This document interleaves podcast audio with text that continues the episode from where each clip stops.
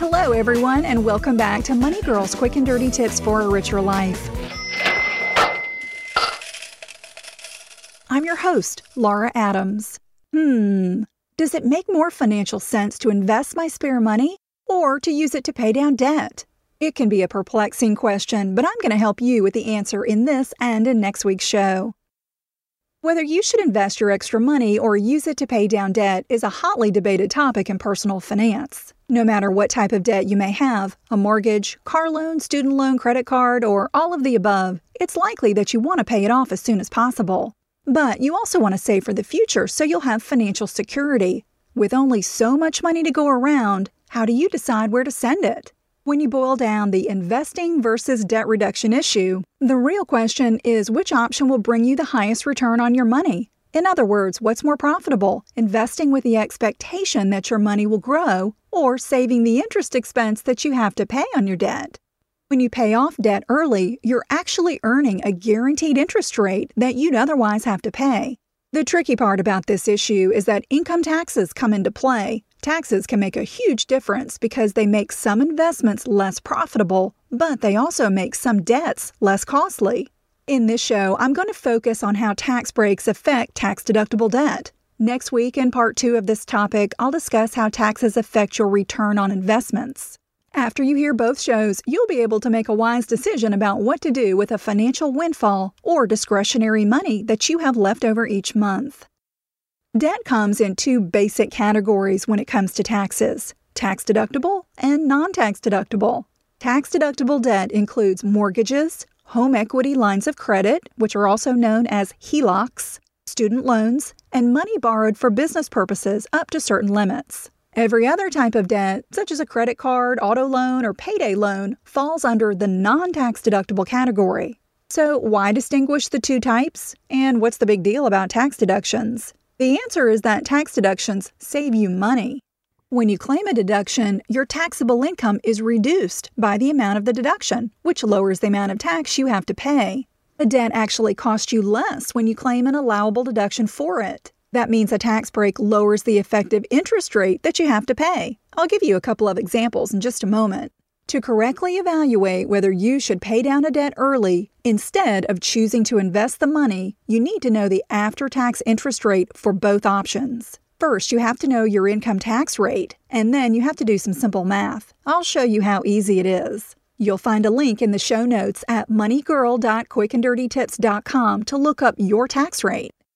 Follow this scenario about a girl named Amy who has $150 left over in her budget each month after she invests in her retirement plan at work and pays all her monthly expenses.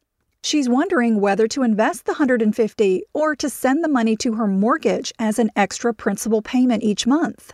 Amy has an interest-only mortgage of $200,000 with a 5% annual interest rate. That means she pays a total of $10,000 per year in interest.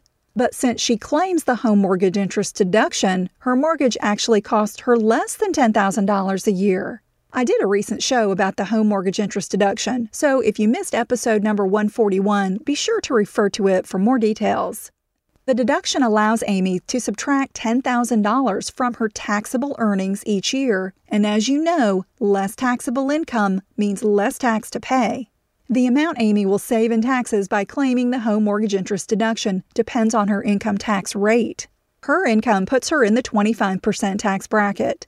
25% of her $10,000 tax deduction equals $2,500. So reducing her taxable income by $10,000 allows her to save $2,500 in taxes. And if she doesn't owe any taxes, she'll receive that money as a tax refund.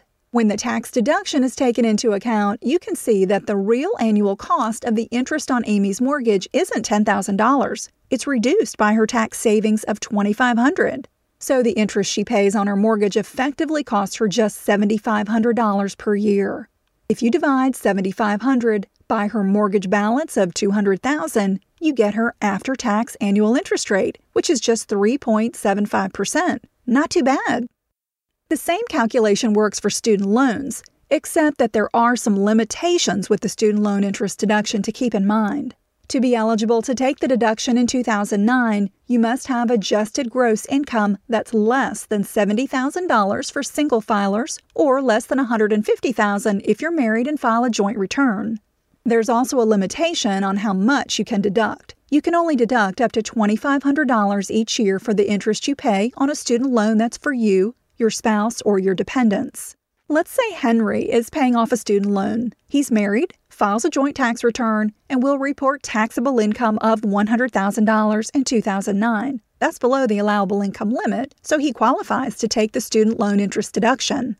He has a student loan balance of $80,000 with a 4% interest rate, which cost him $3,000 in interest for the year. As I mentioned, the maximum amount you can claim in 2009 is $2,500, so the remaining $500 that Henry paid isn't tax deductible. Henry's income puts him in the 28% tax bracket. When his income is reduced by the allowable $2,500 deduction, he saves $700 in taxes. That's $2,500 times 0.28. Now the interest cost of his student loan drops by $700, from $3,000 a year to $2,300. If you divide $2,300 by his student loan balance of $80,000, it gives him an after-tax interest rate of 2.87% on the loan in 2009. Now you know how tax deductions lower the interest rate you have to pay for tax-deductible debt. Join me on the next show where we'll continue discussing how to figure out if you should pay off debt or invest your extra money. In Part 2, I'll talk about non-tax-deductible debts, such as credit cards, and I'll discuss how to evaluate your after-tax return on investments. Then you can compare the money you'd save by paying off your debt to the money you'd earn by investing.